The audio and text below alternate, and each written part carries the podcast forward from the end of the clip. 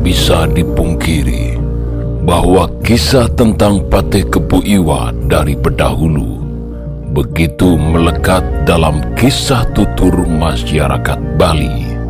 Namanya dikaitkan dengan masa pemerintahan Sri Astasura Ratna Bumi Banten dari kerajaan berdahulu Ratu Tribuana Tunggadewi yang memerintah kerajaan Majapahit dan tentu saja Mahapati Hamangkubuminya yang terkemuka Gajah Mada.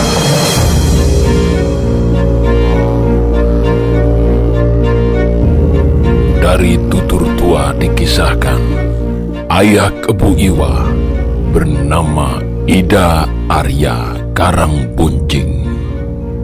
Sudah sekian lama dia dan istrinya tidak memiliki keturunan hingga membuat hati beliau sangat sedih. Akhirnya, beliau bersama istrinya berkeinginan melakukan persembayangan di pura untuk memohon anugerah pada hari yang baik.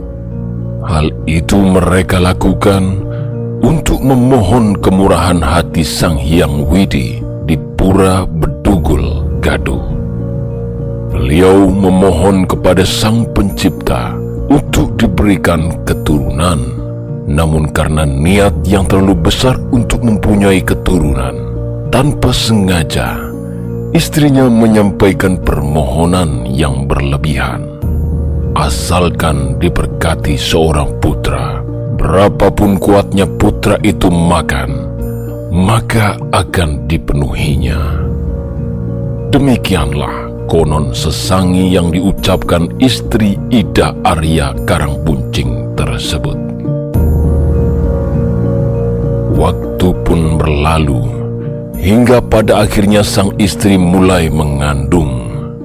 Betapa bahagianya mereka karena permohonan mereka telah dikabulkan oleh Sang Hyang Widi. Setelah cukup usia kandungannya, maka tibalah waktunya istri Ida Arya Karangbuncing untuk bersalin. Alangkah bahagianya beliau ketika seorang putra lahir Bayi itu pun diberi nama Kebu Waruga.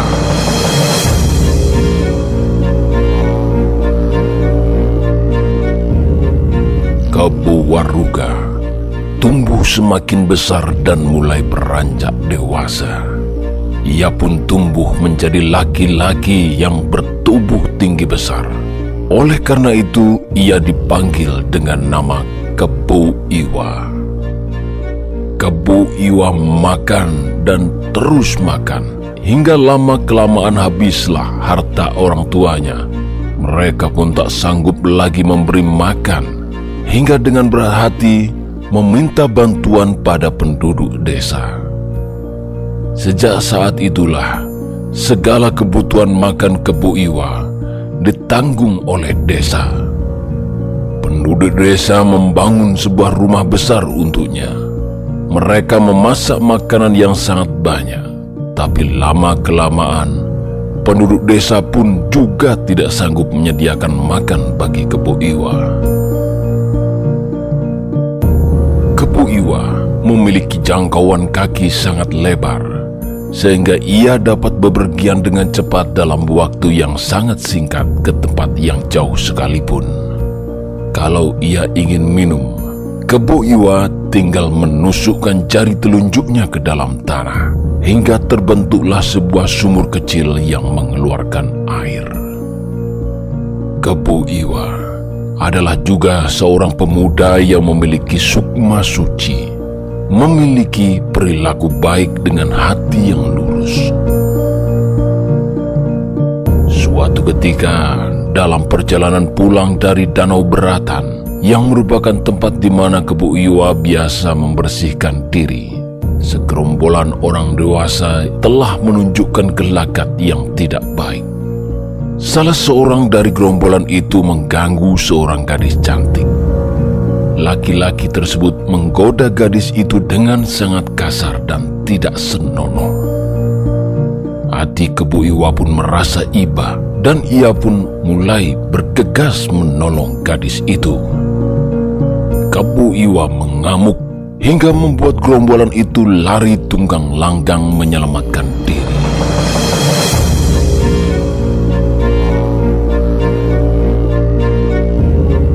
Pada tahun Saka 1185, Kebu Iwa mendirikan pasukan Taruna Watu yang anggotanya terdiri atas 33 orang pemuda.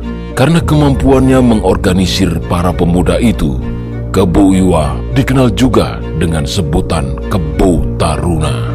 Mereka kemudian dikerahkan untuk membangun Pura Dalemaya pada tahun Saka 1197 setelah selesai membangun pura, yaitu pada tahun Saka 1198, Kebu Iwa menjelajahi desa-desa di antaranya Bualu, Pecatu, hingga ke Kalijayuan. Kebu Iwa terus melanjutkan perjalanannya ke arah utara, ke daerah Badung, dan mengerjakan beberapa bangunan, di antaranya tempat suci, yang kemudian dikenal dengan Candi Raras Mauspahit 1278 Masehi. Selain itu, Kebu Iwa juga membangun Balai Panjang yang disebut juga Balai Agung. Di dinding Gunung Kawi tampak siring, Kebu Iwa memahat dinding gunung itu dengan indahnya. Karya itu diberikan sebagai penghormatan kepada Raja Udayana Raja Anak Wungsu, Permaisuri dan Perdana Menteri Raja yang disemayamkan di sana. Berbagai kemampuannya itu membuat dirinya sangat terkenal hingga menyebabkan seorang raja yang merupakan keturunan terakhir dari dinasti Warmadewa bernama Sri Astasura Ratna Bumi Banten mendengar kisahnya.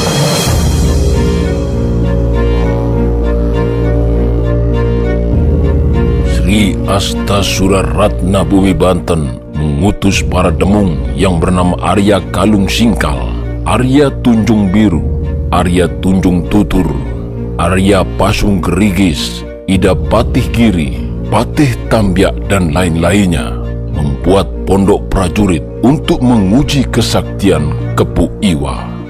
Pada hari yang ditentukan, diadakan sebuah pertarungan di mana Sri Astasura Bumi Banten turut menyaksikan pertandingan tarung itu. Suara kentongan berbunyi bertalu-talu, suara gamelan, serta suara sorak-sorai rakyat bergemuruh tak henti-hentinya. Tak ada yang mampu mengalahkan kesaktian Kebu Iwa hingga membuat kagum Sri Astasura Ratna Bumi Banten Kemenangannya atas pertandingan itu membuat Kebu Iwa kemudian diangkat sebagai patih andalan. Kebu Iwa menjadi sangat terkenal.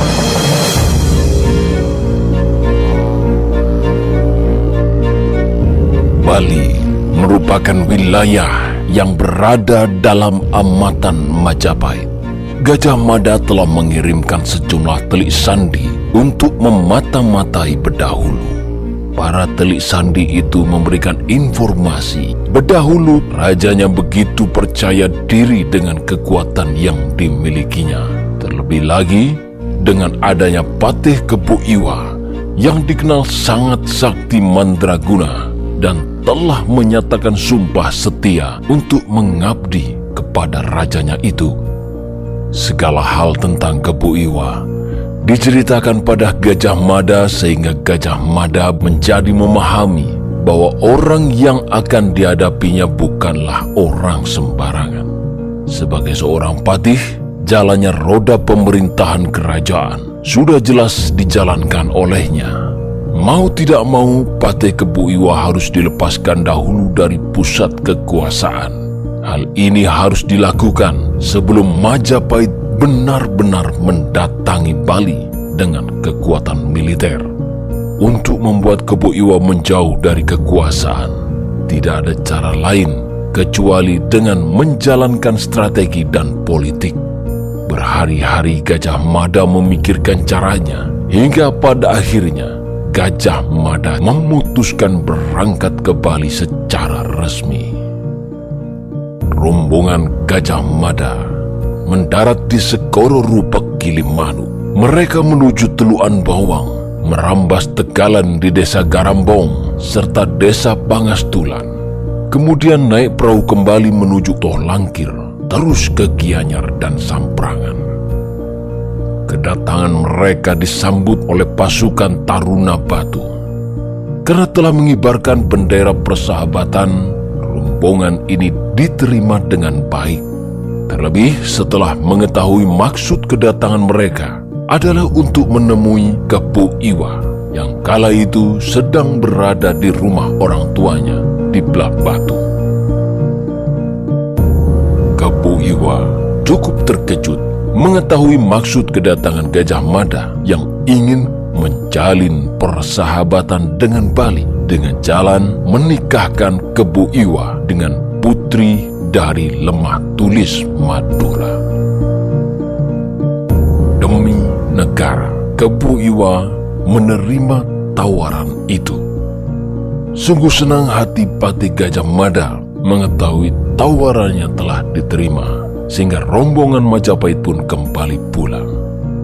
Di sisi lain, Kebu Iwa terlebih dahulu menghadap Astasura Bumi Banten untuk berpamitan, lalu melakukan puja bakti di sejumlah pura. Barulah kemudian Kebu Iwa melakukan perjalanan ke Majapahit sendirian.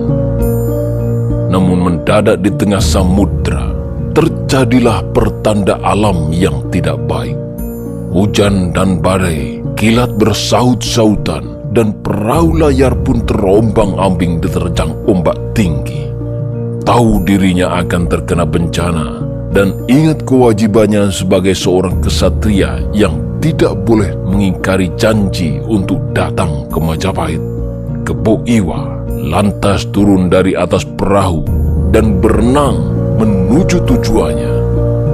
Kebo Iwa berhasil sampai ke tepi pantai. Namun pertanda alam itu membuatnya menjadi semakin waspada.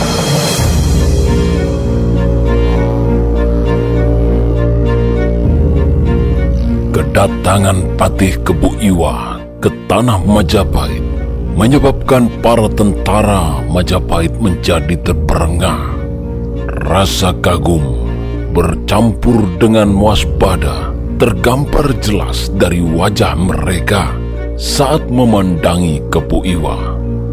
Mereka takjub dengan ukuran tubuh Kebu Iwa yang sangat besar. Gajah Mada menyambut kedatangan Kebu Iwa dan menghadapkannya pada Ratu Tribuana Tunggadewi. Pada pertemuan itu, Gajah Mada kembali menegaskan niatnya untuk menjalin persahabatan dengan Bali dengan cara menikahkan Kebu Iwa dengan wanita terhormat asal Madura, pilihan sang Ratu Majapahit. Namun sebagai persyaratan awal, Gajah Mada meminta agar Kebu Iwa membuat terlebih dahulu sebuah sumur yang nantinya akan dipersembahkan pada calon pendampingnya. Selain juga, nantinya sumur itu juga pasti akan bermanfaat bagi rakyat banyak. Kebu Iwa memandang permintaan itu bukanlah suatu hal yang sulit baginya apalagi hal tersebut sering dia lakukan. Dengan segera, Kebu Iwa menyanggupi persyaratan itu, bahkan berencana membuat sumur yang sangat besar agar sumur itu memberi manfaat yang makin besar pula. Kebu Iwa lantas segera memenuhi persyaratan tersebut pada tempat yang telah ditentukan. Hanya dalam tempo singkat, Sumur itu mulai berbentuk dan memiliki kedalaman yang cukup. Namun belum sempat lubang yang dibuatnya menjangkau mata air. Tiba-tiba saja Gajah Mada memerintahkan para prajurit untuk segera menurunkan kembali bebatuan dan tanah di sekitar sumur hingga kebu iwa tertimbun. Kebu iwa terperangkap di bawah tanah.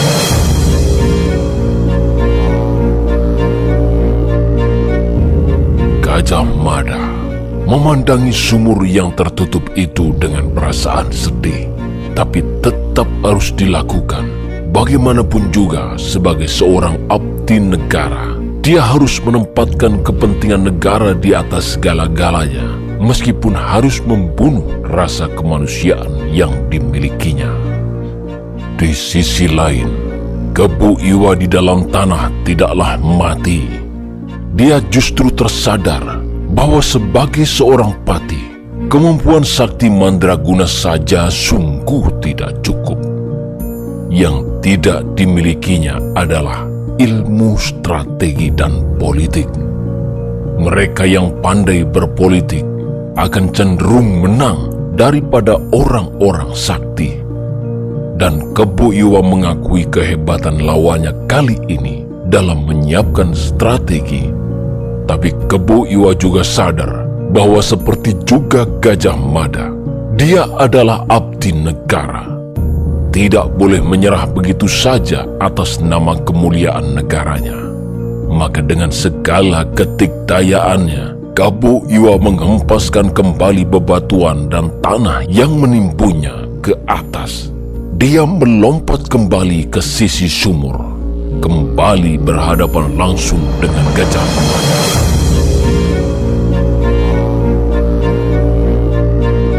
Lawannya hanya tertegun dengan kemunculannya, Kebu Iwa mengambil kesempatan untuk segera menyerang Gajah Mada.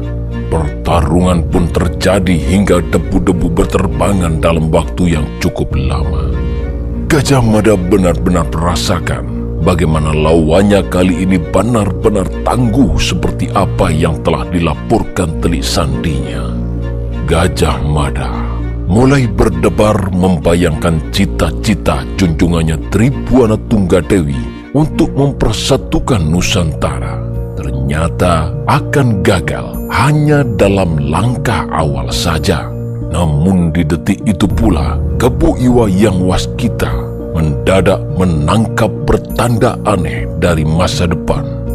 Mata batinnya melihat bagaimana orang muda yang sedang dihadapinya memiliki cahaya kebesaran yang tak tertahankan.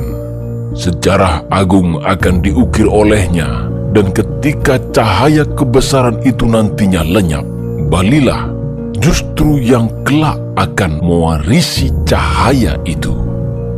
Dalam pertarungan sengit itu, Kebu Iwa mulai bimbang. Dia mulai merasa bahwa dia harus mengalah demi masa depan Bali sendiri ratusan tahun kemudian, bahkan setelah Majapahit runtuh. Namun sebagai seorang kesatria, pantang baginya untuk menyerah kalah dalam pertempuran. Hingga kemudian, Kebu Iwa mengambil keputusan memilih mati di tangan Gajah Mada. Sebuah keputusan yang sulit namun tetap harus dilakukan agar cahaya itu ratusan tahun kemudian benar-benar menjadi milik Bali. Dengan berat hati, diberitahukannya kelemahan kesaktian yang dimilikinya, yakni bubuk kapur. Gajah Mada terhanyak, dia tidak menduga lawannya akan mengatakan sendiri kelemahannya itu. Gajah Mada tidak tahu apa yang sesungguhnya terjadi padanya. Namun Kebu Iwa tetap memaksa Gajah Mada segera melakukannya sehingga patih muda itu menghantam batu kapur tidak jauh dari tempat pertempuran hingga menjadi serpihan pupuk. Segera saja bubuk itu diambilnya, dilemparkan ke tubuh Kebu Iwa yang tetap memberikan perlawanan terakhir. Dia tidak ingin gugur dalam keadaan menyerah.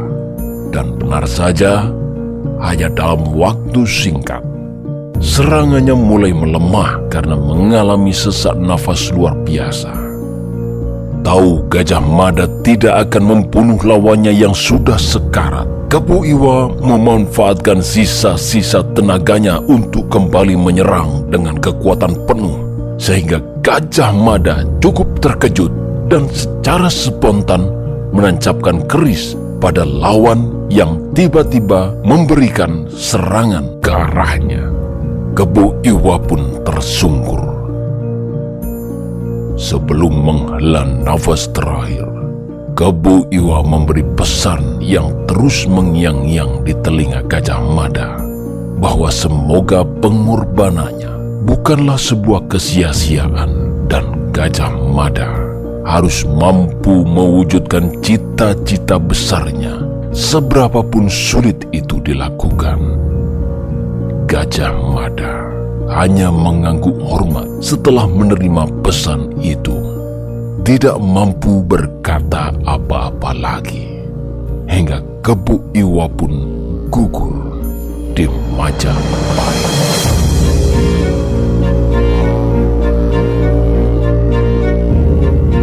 Kematian kebu Iwa membuat kerajaan Bedahulu kehilangan salah satu pemimpin terbaiknya yang mampu menghadapi serangan luar termasuk dari Majapahit yang kemudian benar-benar menginvasi Bali.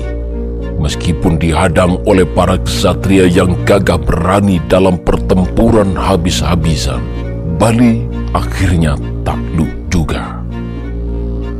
Satu hal yang tidak bisa dilewatkan usai kematian Kepu Iwa adalah bagaimana Gajah Mada tetap memikirkan kemajuan Bali sebagai bentuk penghormatan kepada Kepu Iwa yang merupakan lawan paling dikaguminya. Gajah Mada menempatkan para pemikir terbaik Majapahit di Bali sekaligus para wiku dan para kawi yang handal dalam sastra maupun seni. Setiap seluk-beluk arsitektur di Bali tidak bisa lagi dipandang sebatas bangunan namun memiliki kedalaman rohani sekaligus memiliki nilai dan makna filosofi yang tinggi. Bali bagai miniatur Majapahit tempo dulu yang disinggahi jutaan pelancong dunia namun berhasil tetap teguh menjaga nilai-nilai para leluhurnya. Demikianlah cahaya itu pada akhirnya benar-benar mewaris di tanah Bali.